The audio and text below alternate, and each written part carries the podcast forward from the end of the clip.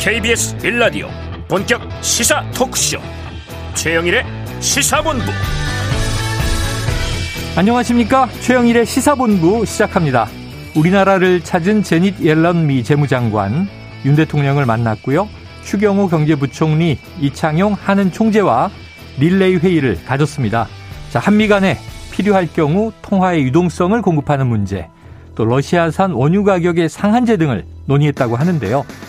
자, 제가 좀 인상적이었던 대목은 그 다음입니다. 이 한국은행 여직원 30여 명과 경제학계와 여성이라는 주제로 대담을 가졌습니다. 자, 경제학계와 중앙은행에 여성 리더가 많아져야 한다. 이런 이야기도 했고요.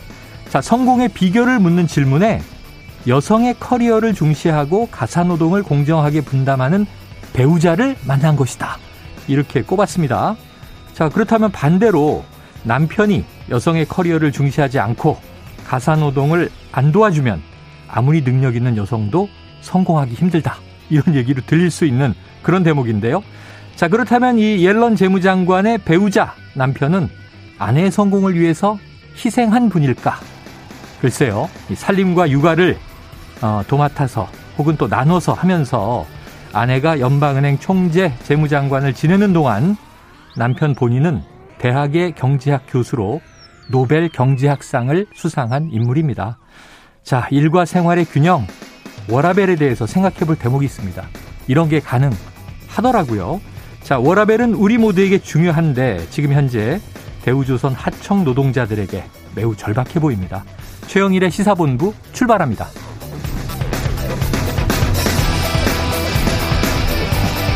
네, 1부에는요, 오늘의 핵심 뉴스를 한입에 정리해드리는 한입뉴스 기다리고 있고요.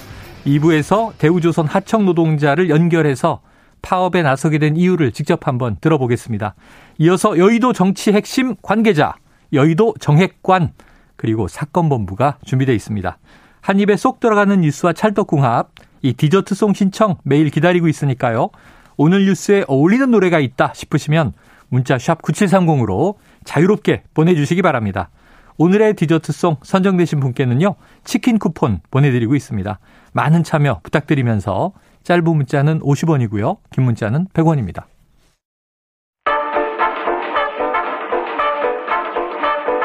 최영일의 시사본부 한입뉴스. 네, 한입뉴스 박정호 오마이뉴스 기자 오창석 시사평론가와 시작해보죠. 어서 오세요. 안녕하십니까. 네, 박 기자님은 가사 분담 잘하고 계시죠? 아, 그럼요. 제가 주도적으로 하고 있습니다. 어유 전적으로? 네. 아, 그럼, 자의반 타의반으로. 그럼 부인이 한국은행 총재 되는 거 아닙니까? 아, 그런가요? 아, 네.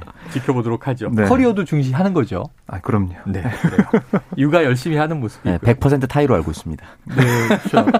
오평론가님은 그냥 100% 가사 혼자 다 하는 거죠. 네, 저는 이제 혼자 1인 가구이기 때문에 네네네. 제가 손을 놓으면 집이 마비됩니다. 그래도 뭐 우렁각시 이런 거 없어요? 아, 없습니다. 밝혀보세요. 생방송에서. 아, 전혀 없습니다. 네. 빨래부터 설거지 모든 걸 제가 다 합니다. 네, 잘합니다. 네. 깔끔합니다. 네. 네, 좋아요. 1등 신랑감. 자, 그런데 첫 번째 뉴스는 암울합니다. 코로나19 오늘도 많은 수가 확진됐어요? 네, 오늘도 7만 명대 확진자가 나와가지고요. 수요일 기준으로 12주 만에 가장 많은 확진자가 나왔는데 네. 지금 계속해서 이 오미크론 세부 교통, 이 BA5 이 확산세가 예, 예. 상보다 빠르게 진행되고 있어요. 음. 정부도 그걸 오늘 강조를 했고 그래서 오늘 추가 대책을 발표를 했습니다. 네.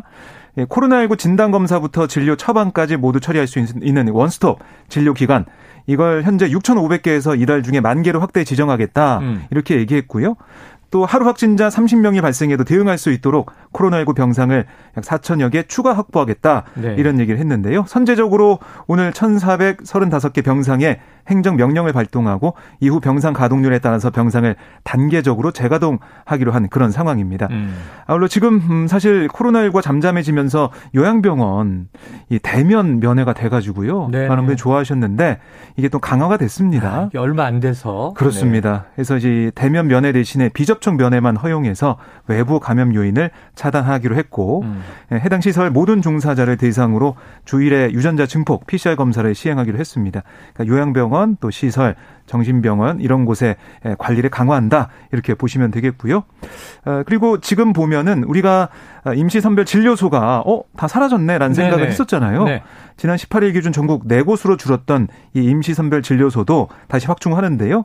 수도권 지역에 55개, 비수도권 지역에 15개 임시선별 검사소를 설치 운영하고 주말 검사도 확대해서 국민들이 쉽게 검사를 받을 수 있도록 하겠다 이렇게 강조를 했습니다. 예, 이게 내가 좀 걸린 것 같다, 증상이 있다 그래도 이게 예전처럼 PCR 검사를 그냥 받을 수 있는 게 아니었잖아요. 안 됩니다. 그러니까 이제 일단 자가 진단 두 줄. 그렇습니다. 또는 그 전문가 신속 항원 키트 두 줄. 네. 이게 나와야 PCR로 넘어갈 수 있는 거죠? 아직까지는. 그렇습니다. 네. 그건 뭐 똑같습니다. 자, 오평라님 지금 이제 현 정부는 과학 방역 강조하고 네. 있는데 또 음. 자율과 책임도 강조하고 있어요. 그런데 지금 딱 한 가지 이 사회적 거리두기를 음. 지난 정부 때처럼 이제 강화할 일은 없을 것이다 이런 얘기를 했단 말이에요. 네. 좀잘 잡을 수 있겠습니까? 코로나. 이 부분에 대해서 이제 처음에 이전 정부였던 문재인 정부에서 오미크론과 관련해서 음. 이제 대응을 할 때 위중증 환자와 이제 사망자 네, 치명률 보면서 이 치명률이 가장 중요하고 그렇기 때문에 병상을 좀 확보를 해 두고 그 추이만 된다면은 사실은 몇십만 명이 돼도 상관없다 이렇게 얘기를 한 적은 있습니다. 음. 그렇기 때문에 지금의 상황이 그때의 기조와 크게 다르다고 볼 수는 없습니다만은 그럼에도 불구하고 만약에 이 오미크론 하위 변이인 BA5가 어느 정도 이제 치명률에 기여하는 것인가, 영향을 미칠 것인가에 대한 부분이 음. 연구가 완벽히 끝난 게 아니에요. 네. 그렇기 때문에 전문가들 사이에서는 그렇게 얘기했었지만 그 당시에는 오미크론을 대상으로 얘기했던 것이고 음. 지금 BA5의 대상으로 얘기했던 것이 아니기 때문에 네네네. 추이를 좀 지켜봐야 된다라고 얘기를 하고 그래서 접종을 좀 해달라고 당부의 말을 하고 있기 때문에 정부는 지금 할 수 있는 거는 박정호 기자가 소개했던 것처럼 임시 선별 진료소를 좀 늘리고 음. 위중증 환자를 위한 병상 확보를 하고 있을 수밖에 없는 것이고 나머지는 지금 실질적으로 할 수가 없습니다. 그리고 사회적 거리 두기를 하면 분명히 저는 확진자 수가 급감할 수 있다고 보는데 네. 지금 이미 일상에 익숙해져서 코로나에 대해서 함께 살아간다라고 생각하는 국민들을 어떻게 설득할 수 있을 것인가 이 문제가 굉장히 클 거라고 생각이 들고요. 음. 당장 지금 국내외 증시 어제 새벽에 살짝 반등을 하긴 했습니다. 네네. 오늘 오늘도 이제 국장 국내 증시가 조금씩 올라가고 있는데 예, 예. 사회적 거리두기를 한다. 또는 고려한다 정도로만 얘기하더라도 아. 이 부분에 또 영향이 있습니다. 파장이 있겠죠. 그렇기 때문에 이 부분에 대해서 사실은 어떻게 보면 울며 겨자 먹기 식으로 음. 쉽게 사인을 내보낼 수 없는 상황인 건 맞는데 그렇다면 이럴 때일수록 자율과 책임이라는 표현보다는 음. 코로나는 아직 끝나지 않았으니까 네. 조금 더 다독이는 메시지를 냈으면 어땠을까. 결국 자유가 책임은 정부는 아무것도 하지 않는다라는 사인을 또 오인할 수가 있거든요. 네, 네. 그러니까 경각심을 꾸준히 강 조할 필요가 있다고 봅니다. 정부가. 알겠습니다. 자, 코로나 지금 경제적인 문제까지도 연관해서 언급을 해 주셨습니다. 다음 이슈로 넘어가 보죠. 지금 연일 저희 시사본부가 가장 먼저 다루게 됐던 주 이슈들이 주로 출근길의 대통령 발언이었어요. 이른바 도스태핑.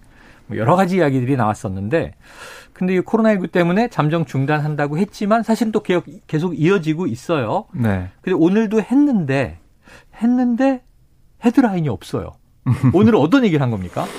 네, 오늘 세 가지 질문이 있었습니다. 네. 그러니까 첫 번째는 대우 조선해양 하청도조 파업 관련된 네, 얘기. 네. 또8.15 특별 사면 음. 질문, 그다음에 스타 장관 얘기를 어제 윤 대통령이 했는데요. 아, 대통령이 안 보여도 좋으니 그렇습니다. 장관들이 일선에서 스타 장관만이 나왔으면 좋겠다. 세 가지 질문이 나왔는데 네. 답을 하지 않았거나 좀 짧게 답하는데 그쳤습니다. 아, 네. 제가 하나씩 소개를 좀 해드리면 네. 우선은 대우조선해양 하청노조 파업에 대해서 어떤 질문을 했냐면 아니 어제 기다릴 만큼 기다렸다면서 대우조선의 공권력을 시사했는데 투입을 시사했는데 경찰권 이 투입도 검토하냐 이런 질문이 있었습니다. 네네네. 네, 네. 근데 거기에 대해 윤 대통령 뭐라고 했냐면 질문이 너무 길다. 짧게 해주면 좋겠다.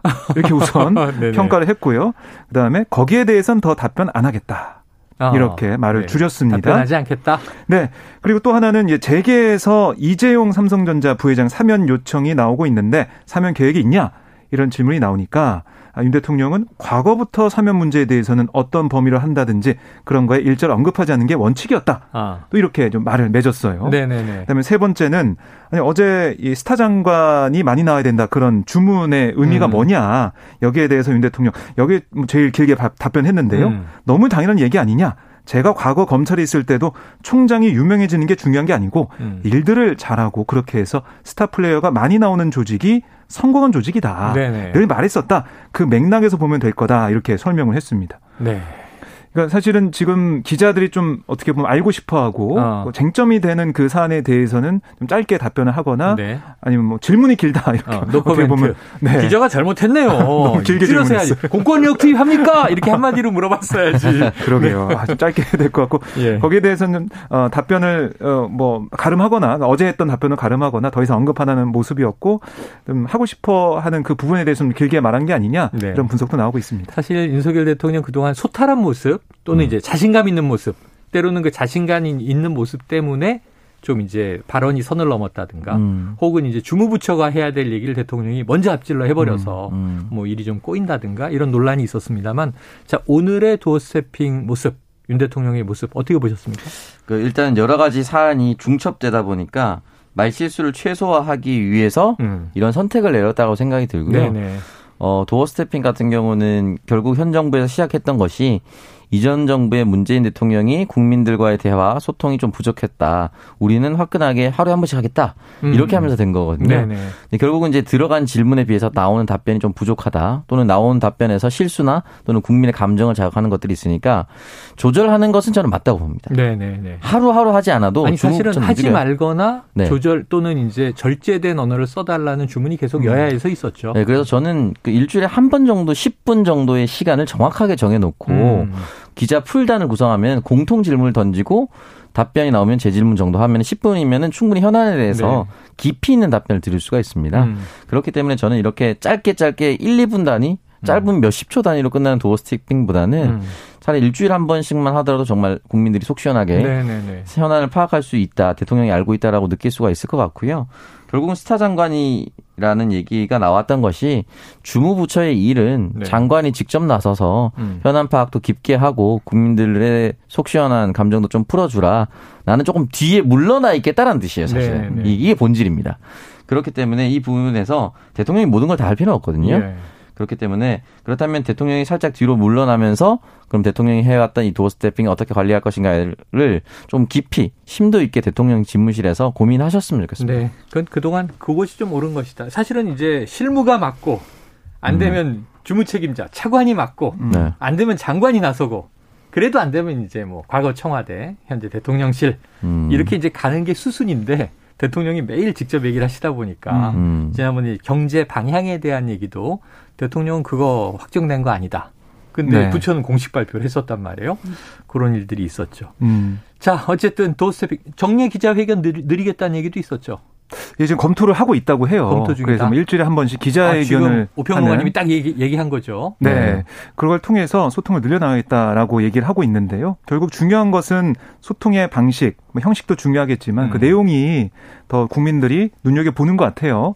이 도스태핑 하면서 매번 이 카메라 앞에 서지만 네. 카메라 앞에 서서 기자들 질문을 받고 답을 할 때 그게 과연 이 소통의 의미를 담은 답이겠느냐 그 발언인지 이게 이제 중요하다고 생각이 되거든요. 홍보와 소통은 다른 그 단어잖아요. 예. 홍보는 일방적으로 내 얘기를 하는 거지만 소통은 음. 상대방의 감정이나 상대방의 생각 이런 것도 이제 다 받아 안으면서 정반 합으로 좀 나오는 그런 부분이 소통이기 때문에 음. 그 도어 스티빙 통해서 가능할 것인지 아니면 그런 방식이 아니라 정말 소통하는 다른 어떤 방식으로 변모를 해 갈 것인지 네. 좀 지켜봐야겠습니다. 자, 미국의 경우에도 뭐 백악관 뜰에 기자들이 음. 의자에 음. 앉아 있고 네. 대통령이 짠 나서면 짧게 뭐한 20분 내외 그 이제 현안 질문들에 대한 응답을 하고 들어가는 모습들이 이제 종종 외신에 음. 보도가 되는데 그런 또 어떤 형식의 변화도 한번 기대해 볼 만한 것 같습니다. 지켜보도록 하고요. 자, 다음 이슈는 권성동 국민의힘 원내대표가 드디어 사과를 했네요. 사과를. 네. 어제도 사실 기자들이 이 이른바 사적 채용 논란, 대통령 사적 채용 논란에 대해서 네. 질문을 했었거든요. 음. 거기에 대해서 권 원내대표는 뭐라고 했었냐면 더 이상 답변 안 하겠다. 이렇게 음. 즉답을 피했습니다. 네네. 그런데 오늘 오전에 오늘 아침에 자신의 페이스북에 글을 올렸습니다. 아. 뭐라고 썼냐면 아, 이 소위 사적 채용 논란에 대해 국민께 제대로 설명해 드리는 게 우선이었음에도 저의 표현으로 논란이 커진 거 음. 전적으로 저의 불찰이다. 아, 특히 어 최근 청소년 아, 그 대통령실 채용과 관련한 제 발언에 대해 송구하다는 말씀을 드린다. 특히 청년 여러분께 상처를 줬다면 사과드린다. 이렇게 말을 했습니다. 네. 그래요. 자, 보면은 뭐 구급이라 미안해. 네. 누구한테 미안한 것이냐. 또 이제 뭐 강릉 촌 사람이 음. 그 박봉에 서울 와서 뭐 살 수 있겠느냐. 근데 사실 고액 후원금을 낸 청년인 거잖아요. 그러니까 어떻게 보면 천만 원. 천만 원을 음. 이제 네. 이 당시 윤석열 후보에게 네. 쾌척한 그런 젊은인데 이게 총체적으로 권성동 원내대표가 네. 사과를 하긴 했는데 네. 이게 등 떠밀려 사과한 것인지 어. 진짜 청년의 마음을 어루만져 사과하는 것인지는 네네네. 조금 더 지나고 보면 어. 드러날 거라고 보고요. 90년생이 온다는 책이 있습니다. 네네네. 이몽택 저자가 쓴 책인데 거기 책 초반에 보면 우리 세대들이 그러니까 이제 20대들이 왜 구급 공무원에 목을 매든지에 음. 대해서 음. 나와 있어요. 아, 그래요. 그러니까 연간 그 사라진 경제 효과가 15조 정도 된다고 합니다. 어. 공수생들이 많아지면서. 네네. 근데 이제 공시생들이 왜 공무원을 택하느냐? 이거는 어려워서라기보다는 합리적인 선택이다라고 얘기를 해요. 현대경제연구원에서 조사를 했는데 구급 공무원으로 시작을 해서 일반 대기업과 동시에 출발한다고 했을 때 음. 연차, 임금 인상률, 음. 그리고 정년의 보장, 네. 그리고 대출, 대출에 따른 저금리를 모두 음. 종합적으로 고려봤을 때 음. 대기업보다 구급 공무원이 낫다는 겁니다. 네. 구급 공무원 시작하는 거예요. 네, 네, 네. 그러니까 현재 10대와 20대 또는 30대, 40대, 50대도 지금 구급 공무원 준비하시는 분들이 있는데 그분들은 합리적인 선택으로 구급 공무원을 준비하고 음. 있는 거고 인생을 걸고 있단 말이죠. 근데 경쟁률도 어마어마해요. 네, 누군가에게 그렇게 인생을 걸고 있는 시험에 대해서 최저임금보다 조금 더 받는다. 뭐또 강릉 본인이 강릉 지역군데 강릉 촌놈이라는 표현을 써도 되는지 잘 모르겠어요. 네. 그러니까 이 여러모로 사실은 음. 쓰지 말아야 할 표현들이 한 번에 다 나와 버렸습니다. 음. 그래서 총체적으로 지금 민심이 아뜨거해서 지금 사과를 했는데 이 본질을 좀 정확히 바라보고 어, 공시생들의 마음을 좀 긁지 않았으면 좋겠습니다. 자, 오창수 평론가는 이게 진정성 있는 사과냐, 등 떠밀린 사과냐 이렇게 의문 제기를 했고 아까 박정호 기자가 SNS 글을 읽어주니까 네. 진정성 있게 느껴졌는데 권성동 원내대표 육성으로 들으면 네. 어떤 느낌일지는 또 나중에 음. 뭐 이야기할 기회가 있겠죠. 자, 그런데 이 권성동 원내대표는 사과를 했어요. 청년들에게 음. 이제 어떤 마음의 상처를 준 것 같다, 미안하다 했는데 음. 대통령실 입장은 또 좀 다르게 나온 것 같아요. 네, 그러니까 강승규 시민사회 수석이 라디오에 출연해 가지고 네. 이 야권의 이제 이 사적 채용 문제 제기에 대해 대통령실 입장을 내놨는데요. 어, 사실을 왜곡해 프레임을 통해 공적 채용을 한 비서진을 사적 채용이라고 비판하는 거 적절하지 않다라고 아. 강하게 반박을 했습니다. 공적 채용이다. 네, 그러니까 대통령실 채용 자체가 이게 공개 채용 제도가 아니고 음. 비공개 채용 제도고 네네. 소위 말하는 엽관제다. 엽관제. 엽관제 얘기해서 아마 생소하신 분들이 계실 텐데요. 그렇죠. 이게 이제 선거를 통해 정권을 잡은 사람이나 정당이 관직을 뭐 지배하는, 가 관직을 어떻게 보면 나눠주는 음. 그런 정치적 관행을 얘기하는데 이 과연 이 역관제라는 단어가 지금 우리나라 정치에 맞는 얘기일까? 네네. 이런 또 어, 의구심은 나오고 있어요. 윤석열 대통령이 공정과 상식을 내세워서 이 집권을 했는데 역관제는 뭐 우리 편 열심히 한 사람들 음. 음. 뭐, 뭐 보상해 포상해 듯이 나누는 거 아니냐? 세력이 관직을 다 점하는 거죠. 그렇습니다. 네. 그런 게 맞는 거냐라는 얘기도 나오고 있고요. 어쨌든 이 스타 장관 나와야 된다. 그, 그 수석도 열심히 이제 홍보하고 해야 된다라는 얘기가 나온 다음에 네네네. 뭐 이렇게 언론에 지금 수석들이 나와서 얘기를 하고 있는데 결국에는 공적 채용 가지고 사적 채용을 얘기하는 것은 잘못됐다. 음. 이런 얘기 이게 이제 대통령실의 공식 입장이다라고 네. 다시 한번 볼 수가 있겠습니다. 자, 그런데 네. 공무원 사회 전체가 여권제라는 건 아니에요. 네. 강승규 수석의 얘기는 대통령실은 네네, 엽관제다. 그러니까 선거 때부터 함께 일하고 호흡이 맞는 과거에 코드 인사라고 불렀는데 음. 대통령실 정도는 대통령의 뜻을 충분히 이해하는 사람들이 모여서 참모를 구성해야 되는 거 아니냐라는 의미의 엽관제인데 전 공무원 엽관제라 그러면 큰일 날 얘기고요. 음. 공무원들은 다 임용 제도가 있습니다. 네. 근데 이게 엽관제를 많은 분이 좀 헷갈려 할 수 있는 게 음. 이게 정실 인사 아니야 그러는데 엽관제가 정실 인사의 폐해를 극복하기 위해서 나온 얘기예요, 원래는. 음. 제도적으로. 어떻게 보십니까? 이게 필요합니까 지금 아닙니까? 그 이 과정에 있어서 어, 엽관제라는 단어를 시민사회 수석이 언급한 건 좀 부적절하다고 음. 봅니다. 그러니까 예를 들어서 말씀하셨던 코드 인사 같은 경우는 캠프 전반을 같이 꾸리고 이 공약을 추진하는 데 있어서 이 사람이 일조하거나 아이디어를 냈거나 네네. 또는 이 공약에 있어서 해당 대상자거나 음. 이러면 같이 들어가야 됩니다. 네. 앞으로 다음 정권에도 그런 사람은 필요합니다. 음. 그런데 이 코드 인사와 달리 나와의 개인적 친분만으로 지금 들어간 사람이 강릉 최 씨, 강릉 우 씨, 광주에서 올라온 주 씨, 나토 신 씨 이렇게 되니까 네네. 사람들이 사적 채용 아니냐. 너무 친분만으로 채용하는 거 아니야? 쓱 넘어가는 나토 신 씨는 나토 정상회의에 동행한 깜짝 놀랐습니다. 예, 예. 이 인사수석의 부인 신모 씨 얘기한 거죠. 예, 그러니까 나토 신 씨가 뭐예요? 그러니까 이게 한두 명, 한 명이 나왔으면은 이 정도까지 불거지지 않아요. 네. 계속 지금 벌써 두 달밖에 안 됐는데 네 명이 나왔어요. 이름, 네, 이름이 네, 이렇게. 네. 그러다 보니까 해명하라고 했는데 해명이 적절치 않다 보니까 계속해서 얘기를 하고 음. 저는 중앙일보 2021년 네. 대선이 시작되기 전에 예, 예. 2021년 7월 14일 염재호 고려대 명예교수가 칼럼을 남겼는데요. 네네네. 이 제목을 저는 강순규 시민사회 수석에게 전달해드리고 싶어요. 아. 새 대통령은 역관제 철폐부터 아. 이게 문재인 정부의 몇몇 인사를 비판하면서 예, 예. 이 칼럼을 만들었거든요. 음. 그러면서 우리는 이제 새 정부는 역관제를 하지 말자라고 얘기를 했고 역관제 만연은 나라를 퇴보시킨다. 공직에는 뛰어난 전문성과 능력을 갖고 나라를 이끌 리더들이 필요하다. 네. 라고 얘기를 했는데 지금 이걸 반대로 시민사회 수석이 역관제라고 얘기를 해버리면 역관제를 해야 된다. 역관제다. 네, 이 부분은 좀 부적절하다. 그래서 음. 지금 논란이 된 사람들이 정책적으로 그리고 알겠습니다. 영향으로 필요하다는 얘기를 해주셨으면 좋겠습니다. 예, 자 지금 뭐 시간이 너무 빨리 갑니다. 이슈 많이 못 다뤘는데 12시 41분 넘었거든요. 지금 점심시간 교통 상황을 알아보고 계속 이어가도록 하겠습니다. 교통정보센터의 이승미 리포터 나와주세요. 네, 이 시각 교통 상황입니다. 경부고속도로 북천안 부근에서 양방향 작업을 하고 있는데요. 이 작업으로 양방향 다 일시 통제가 되고 있습니다. 부산 방향으로 여파했습니다. 입장에서 망향휴게소 부근까지 5km 구간 정체입니다. 이후로 대전과 옥천 1터널 부근에서도 작업으로 정체가 되고요. 영동고속도로 강릉 방향으로 군자요금소 부근 2km 구간도 작업으로 정체입니다. 이후 둔대분기점에서 부곡까지나 용인에서 양지터 터널 사이는 차량 증가로 밀리고요. 강원권 새말에서 횡성 휴게소 쪽으로 7km 구간은 작업 여파로 밀립니다. 중부 내륙고속도로 창원 방향으로 중앙타 하이패스 나들목에서 충주 나들목 쪽으로 5km 구간 작업으로 인해 정체고요. 평택 제천 고속도로 제천 방향으로 남한성 나들목 부근에 고장난 차가 있어서 부근 3km 구간 밀리고 있습니다. KBS 교통정보센터였습니다.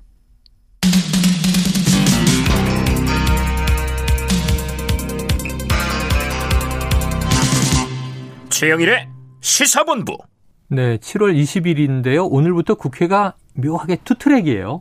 열린 것도 아니고 안 열린 것도 아니고. 자, 원구성 협상은 아직 한쪽에서 줄다리기가 이어지고 있는데 여야가 합의한 바가 있습니다. 일단 국회 연다. 그래서 오늘 원내 다수당인 민주당의 교섭단체 대표 연설이 있었는데 이게 박홍근 원내대표가 나섰네요. 네, 그렇습니다. 어, 오늘 이 박홍근 대표 같은 경우는 지금 대통령실 사적 채용 문제 여기에 대해서 강하게 비판하면서 음. 어, 지금 현재 이 정부의 모습, 박근혜 정부와 좀 비교하는 모습, 네. 그것도 우리가 볼 수가 있었는데요. 어떻게 얘기를 했냐면 어, 대통령 가족과 친인척, 측근 비리는 정권뿐 아니라 나라의 불행까지 초래한다. 어, 사적 채용, 측근 불공정 인사 등으로 드러나고 있는 대통령 권력의 사유와 반드시 대가를 치르게 된다. 음. 국민의 우려에 윤석열 대통령이 귀를 기울여야 한다. 이렇게 얘기를 했고요. 아, 특히 윤 대통령의 부인 김건희 여사의 이 비선 수행 논란 등을 겨냥해서 조용히 내조만 하겠다던 대통령의 부인이 대통령도 어쩌지 못하는 권력의 실세란 말까지 나와서야 되겠느냐라고 음. 강하게 비판을 했습니다. 그러면서 이제 박근혜 정부 시절 청와대 공적 시스템을 무력화한 이 비선 실세 최순실의 국정농단 이거는 헌정사상 초유의 대통령 탄핵으로 이어졌다. 이렇게도 경고를 했고요. 네. 이 그리고 이제 검찰 출신의 편중된 인사 사적 채용 논란 이걸 거론하면서 박근혜 정부 청와대 문고리 3인방에 빗대서 어. 윤석열 정부 대통령실은 이른바 검찰 출신 문고리 육상시에 장악됐다. 네네. 네. 이런 비판이 제기된다는 그런 주장도 펼쳤습니다. 어, 결국에는 이제 소통과 이런 것 대신에 어, 이제 식구 감싸기나 아니면 자기 측근만 어, 인사에 뭐 기용하고 이런 것들이 결국 문제가 될 거다 라는 박홍근 원내대표의 지적 이런 걸 좀 볼 수가 있었고요. 뭐뭐 음. 뭐 이걸 또또 어, 다르게 또 보면은 민생을 또 강조를 했어요. 민생이란 얘기를 17번 얘기를 하면서 네네. 민주당은 민생 제일 그 정치를 통해서 수권 정당의 모습을 보이겠다 이렇게도 강조를 했습니다. 그래요. 여야 모두 지금 누가 더 민생을 살리느냐, 누가 더 민생을 지키느냐 이 경쟁을 했으면 좋겠는데 자, 민생 얘기는 정치인들이 다 언급을 할 텐데 오늘 정부에 대해서 강한 비판이 나온 것은 뭐 이른바 이 키워드가 육상시 음. 사실 박근혜 정권 때도 네. 문고리 3인방 비서들이 있었지만 네. 또 이제 2014년 말에 십상시 논란이 있었어요. 네. 이때 뭐 박관천 전 경장이라든가 경정이라든가 네, 경정. 조웅천 당시에 감사관이 음. 이제 공직기관 비서관이었고 네. 네.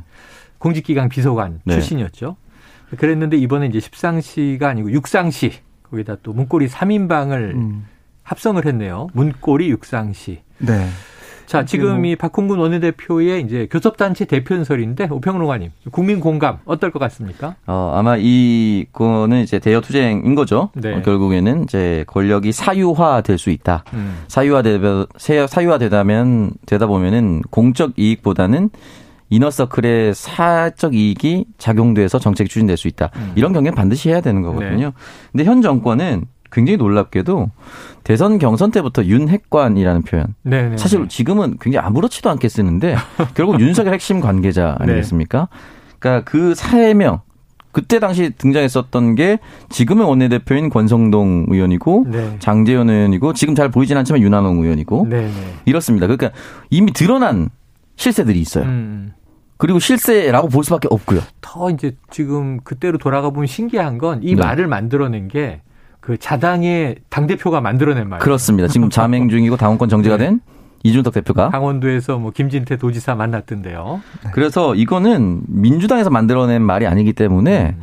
이 부분에 대해서는 당연히 그 대통령 집무실과 국민의힘은 경계를 해야 된다. 네. 국민들이 이 부분에 대해서 초반은 참아줄 수 있지만 누적되면 경기가 특히나 어려운 상황에서는 더 참기가 힘들 것이다라고 봅니다. 네. 자, 우상호 민주당 비대위원장은 또 뭐 그런 얘기도 했어요. 이게 그 김건희 여사가 이 인사 문제에 가장 센 입김을 이제 행사했다라는 취지의 발언도 했는데 한독수 총리도 만났네요. 어떤 이야기가 나왔습니까? 네, 한독수 총리가 오늘 이제 국회 교수단체 대표연설 참석차 네. 국회에 왔다가 음. 우상호 위원장을 예방을 했는데요. 여기서 이제 우상호 위원장이 여러 위기가 다가와서 막중한 상황인데 서로 잘해서 민주당이 민생 위기 속에 최대한 협력하겠다 음. 이런 얘기를 먼저 했어요. 네. 그 다음에 그 뒤에 뭐라 했냐면 어 그만 좀 하시라 얘기 좀 잘해달라 이렇게 얘기를 했는데 이게 어떤 어. 얘기냐면 네. 아니 야당에 근데 협조를 받으려면 야당을 자극하거나 공격하거나 수사하는 일을 자제해야 예. 우리도 예. 협력할 명분이 있다 이렇게 얘기하면서 한동훈 법무부 장관에게 얘기 좀 잘해달라. 이렇게 야 이거 국무총리가 뭐 메신저입니까? 국무총리한테 한동훈 법무장관에게 얘기를 잘해달라. 네. 참 묘한 얘기가 나왔네요. 네, 뭐 농담 반 진담 반 이렇게 던진 것 같습니다. 그래요, 알겠습니다. 지금 뭐 시간이 없어서 다음 이슈로 넘어가 볼게요. 정치권은 계속 봐야 되고 내일은 이제 또 국민의힘 대표 연설이 있는 거죠. 음, 네. 권성동 원내대표가 또 대표 직대기도 하니까 네. 연설에 나서겠죠. 그렇습니다. 자, 지금 대우조선 해양 하청 노동자들의 장기 파업 사태가 대통령도 이제 언급할 상황이 된 거죠. 기다릴 만큼 기다렸다. 이게 공권력 투입을 시사한 거 아니냐. 오늘 도스태핑에서 이 질문에 대한 답을 하지 않았고 자, 이제 좀 불안불안한 상황인데 오늘은 조금 희망적인 소식이 노사가 의견을 좁혔다. 이렇게 나왔어요. 좀 풀릴까요? 어, 일단은 계속해서 얘기를 하고 있고 장관 두 명이 직접 내려가서 이야기를 했기 때문에 네. 대화를 나눴기 때문에 저는 결국 이 실마리를 찾아야 된다라고 음. 봅니다. 공권력 투입하기 전에 조선업계가 힘들었다가 실제 힘들었고 대량 해고 그리고 임금 삭감으로 버텼던 거 사실이거든요. 네. 그리고 지금 이제 오마이 뉴스 이제 박정호 기자가 속한 해당 매체에서 15년간 근무를 했는데 월급은 250만 원이 그대로다. 음. 현재 최저임금 기준으로는 몇백 원이 높은 거고요. 네네. 내년 9,620원 확정된 것보다 몇백 원 낮아요. 어. 15년을 일한 숙련공이 이 정도밖에 임금을 받지 못한다는 것은 음. 원청과 하청 간의 괴리 늘 얘기하는 거예요. 하청 노동자들이 얼마나 힘들었는지 그리고 같은 고통 분담을 해야 되는데 원청 노동자는 3% 하청 노동자는 30% 분담을 했어요. 네. 이 부분에 대해서는 좀 좁혀서 결국 대한민국 조선이 결국은 중국을 이기는데 몇, 한 10년 정도 걸렸어요. 2010년 초반부터 엎치락 뒤치락하다가 네네. 다시 한국 조선이 올라갔는데 이걸 지키려면 지금 있는 하청에 있는 숙련공들이 필요합니다. 음. 그리고 그 사람들을 지켜줘야지 또 다른 사람들이 꿈을 꾸고 아 숙련공이 돼도 음. 먹고 살 수가 있겠구나라는 생각을 하거든요. 음. 여러 가지 그리고 뭐 통영, 거제, 고성 그리고 울산 동구 지금 동구청장 네네. 김종훈 청장도 글을 올렸는데 여기 생계가 달려 있어요. 음. 해당 지역에. 안 그래도 지방 소멸이라는 얘기가 나오는데 이 부분에 대해서 지방 생태계를 지켜주는 방향으로 정부가 타협에 나섰으면 좋겠습니다. 네. 자, 이따가 1시 지나서 2부가 시작 되자마자 저희가 바로 현장을 연결할 겁니다. 그래서 현장 노동자의 입장. 자, 지금 대통령도 기다릴 만큼 기다렸다. 노동자들은 우리는 기다릴 수 없는 시간을 기다렸다. 또 이런 음. 얘기를 하더라고요. 음. 직접 이야기를 들어보고 이 파업의 원인은 무엇인지 또 이제 노사 의견이 좁혀졌다는 건 현재 어떤 상황인지 음. 직접 좀 들어보도록 하겠습니다. 자, 다음 이슈는 이게 어제도 잠깐 전해드렸던 참 너무 안타까운 소식인데요. 자, 고 이예람 중사, 공군 네. 중사죠. 이20 전투 비행단에서 성범죄의 피해자로 그 이후에 극단적 선택을 해서 이제야 특검에 들어간 상황인데 지금 이 20전투 비행단에서 또 한 명의 여군이 사망했다는 소식이 들려서 정말 어제 좀 충격적이고 뒤숭숭했어요. 네. 좀 정황이 나왔습니까? 우선 그러니까 어제 이 A 하사가 네. 어제 오전 8시 10분쯤에 이 영내 독신자 숙소에서 숨진 상태로 동료 부대원에서 발견됐고요. 네. 이게 계속 조사를 하고 있는데 제일 중요한 건 이 음. A 하사가 가지고 있던 뭐 휴대폰이나 PC 같은 음. 그걸 좀 포렌식하는 작업이 제일 아, 중요해 보이거든요. 네네네. 그걸 좀 어디서 하느냐, 어떤 절차를 하느냐 이게 좀 관심을 모아주고 있는데요. 네. 지금 보면은 이게 원래는 국방과학수사연구소에서 이 포렌식 작업을 진행하려다가 음. 유족 측의 요청에 따라서 아. 국립과학수사연구원을 넘기기로 했습니다. 아, 국가수에서 한다. 그렇습니다. 그러니까 군을 믿지 못하겠다. 유족 측의 입장은 네. 그런 거 아니에요? 그렇게 좀 볼 수가 네. 있겠고요. 사실 이게 뭐 전례가 있습니다. 음. 2014년 그 선임병들의 집단 구타로 숨진 윤일병 사건 당시에 네네. 국방과학수사연구소는 윤일병 사망 원인을 기도 폐쇄했다는 지식사 판단해서 논란이 있었거든요. 네네. 근데 이후 재판 과정에서 국가수가 사인을 감정한 결과 다발성 좌상에 의한 쇼크가 제시가 됐어요. 예, 예. 이때도 논란이 있었습니다. 음. 이런 것들이 좀 반영된 상황이 아닐까 싶은데요. 결국 이 포렌식을 통해서 군과 경찰이 A 하사가 극단적 선택에 이르게 된 경위, 네. 또그 과정에서 업무나 직장 내 사안과 관련성이 있는지 좀 광범위하게 들여다볼 전망이고요. 음. 어, 같은 또 부대에서 이런 또 일이 발생했다는 점에서 지금 군의 경각심도 높아지고 있다는 얘기가 들리고 있어요. 네. 하지만 이 재발 방지를 왜 못했는지, 음. 과연 무슨 일이 그 부대에서 벌어지고 있는지 좀 밝혀야 될 것으로 보입니다. 자, 빠른 수습과 진상 규명이 필요합니다. 지금 공군은요, 어, 특검에 의해서 지금 공군 본부, 법무감실 네. 다 이제 압수수색 되고 있는 그런 상황이에요.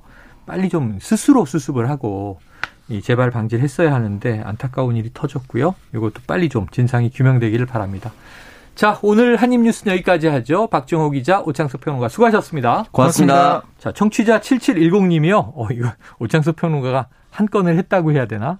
자, 40대 아줌마입니다. 오늘 방송 중에 나온 나토신 씨 부분에서 빵 터져서 문자를 보냅니다. 어, 요즘 삶이 쉽지 않은데 점심시간 웃게 해주셔서 감사합니다. 이 곡은 저희 저 오창석 평론가님이 받으세요. 네. 싸이의 연예인 신청해 봅니다. 자, 노래 듣고 입으로 돌아옵니다.